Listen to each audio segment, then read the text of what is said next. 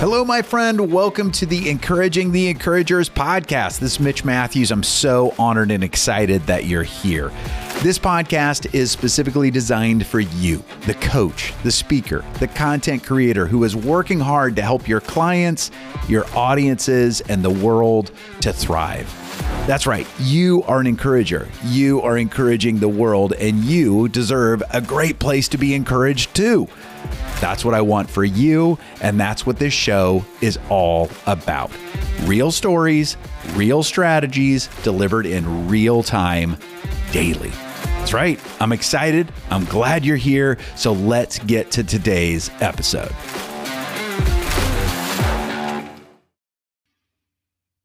Hey, hey, what is up? Encourager. I hope you're doing awesome. Hey, uh, I'll tell you what, this episode, we're going to do a little bit of a follow up to episode 175, which was all about not just collecting emails to grow your list, but to actually nurture. Nurture that list to grow that connection, to build that trust, right? Because as we talked about in episode 175, uh, we talked about that a lot of coaches, a lot of speakers, they put an opt in in place on their website so they're able to collect emails. Everything as simple as, hey, get my weekly newsletter, all the way to something very specific like a high value uh, opt in, like a, a checklist, a white paper, a ebook, a mini course. We can talk a lot more about that as well. But basically, they put out an offer in order to collect emails. People give them their email in return for that, and they grow their email list. Now, that is a very good practice, right? Because as we grow our emails or our email list, we have the ability to communicate directly to people who have expressed interest in what we're talking about. That's freaking awesome. And we talked more about that in episode 175. Now, Catherine, an encouraging the encouragers listener, weighed in and said, Tell us more. How do you nurture? Give us strategies for how do you nurture that list? And I'll tell you what, we're going to be talking more and more about this because it is so wildly important, but it also can be so incredibly simple and easy to do. Okay. Now, this the strategy I'm going to offer today, I want to kind of offer something that you could start doing immediately. Immediately. Uh, and that is to remember that nurturing your email list, whether you have 10 people or 10,000 or 10 million, one thing to keep in mind is that this can be two way communication two way communication. Now, actually, this works really, really well, especially as you are growing your list. When you start to have a huge list, this becomes a little bit more challenging and you have to put more systems in place. But it can be a really, really simple thing if you're just getting started, or if you, let's say, if you have 10,000 emails or less. This is a great strategy to employ, and that is to remember two way communication. Okay. And what that is, is if you're going to put something out to your email list, and I do recommend finding a way to communicate with your email list on a consistent basis. So, whether that's simply sending an update, whether that's simply if you came across an article that you thought was interesting, if you've got your own blog, which I hope you do, or your own podcast, which I many people should, not everyone, but many people should um, if that is something that you have, then as you write a new blog post, then put out an email about that blog post. As you have a new podcast, put out an email about that podcast. If you're interviewed on somebody else's podcast, put out an email about that interview, right? Now, here's the thing remembering that it's two way communication, because I think a lot of times when someone is putting together an email to go out to their email list, they are thinking that it's one to many. And that's true. But for the receiver, it's one to one, right?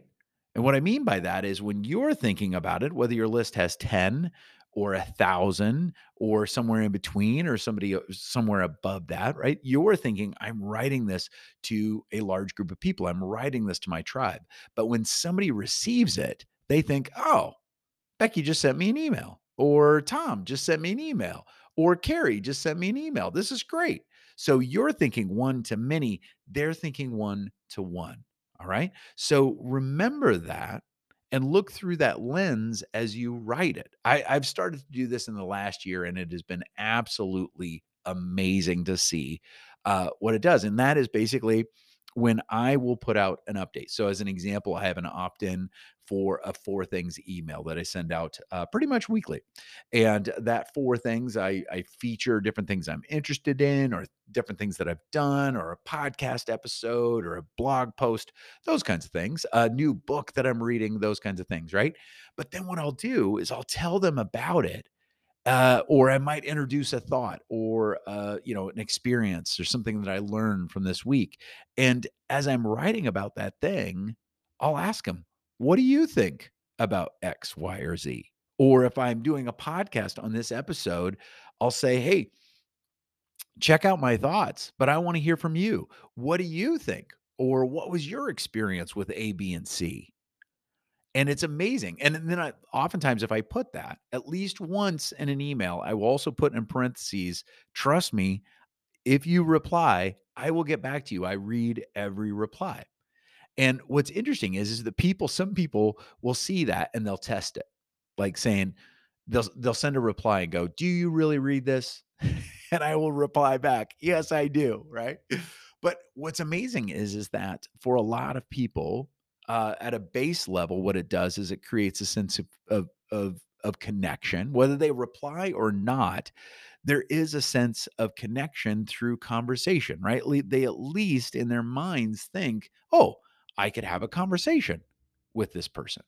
But for those that reach out, a lot of times they're going to raise their hand and show interest in a particular subject. They might start to engage with you. And I have literally, I've had people start this where it then blossoms into more support for one of the podcasts or it blossoms into more support for an event. I've had people not only uh, you know sign up for events or sign up for coaching but i've also had people turn into advocates where all of a sudden they're you know sharing what i'm talking about whether it's the email or the blog post or the podcast episodes they're sharing those things with their tribes especially if someone has started to communicate back and forth with me. And it's interesting I, i've yet to have anyone abuse it I, I generally don't have jackholes on my list and and we jettison them pretty quickly so that's good uh, but I, I don't generally have a lot of people you know ask for things that that you know they should be paying for you know those kinds of things it's actually pretty great um, and it just helps to really cultivate a great list. Now, we're going to talk about other strategies in coming episodes, especially if you're like Catherine, you reach out and say, Tell me more, right? And I love that. Thanks, Catherine, for that feedback. That's so great. Uh, but I wanted to just give you this strategy because it's one of the most simple to employ. And whether you're your weekly email or your biweekly email is you know, four things or 10 things or one thing, just inject the ability for a little one-on-one communication. Ask them a question and let them know, hey, you'll I'll reply if you if you let me know your thoughts, right? Um, just experiment with it and see. It's incredible. It's so simple, and it's something you can start to do right now. Whether you've got a list of 10, a thousand, or more, have at it see what happens to the relationship, cultivate that list, build the tribe, make a difference, my friend. All right. Keep after it. I believe in you. Stay encouraged, and we'll talk tomorrow.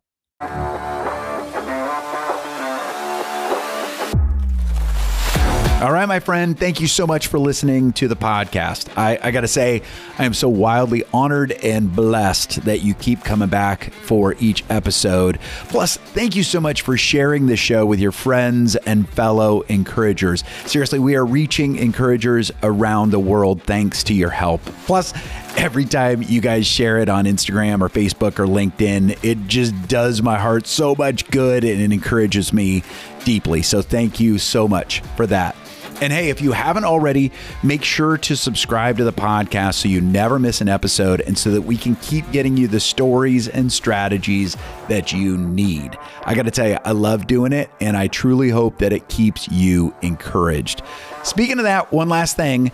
Uh, one of the best ways that you can help me and the whole team here at Matthews Training International is leaving a podcast review. So if you have a second, just scroll down, punch those stars, and leave a sentence or two. I read every one of those reviews and everyone encourages me. So thank you so much. You guys are really helping the show to grow, and I couldn't be more grateful for that.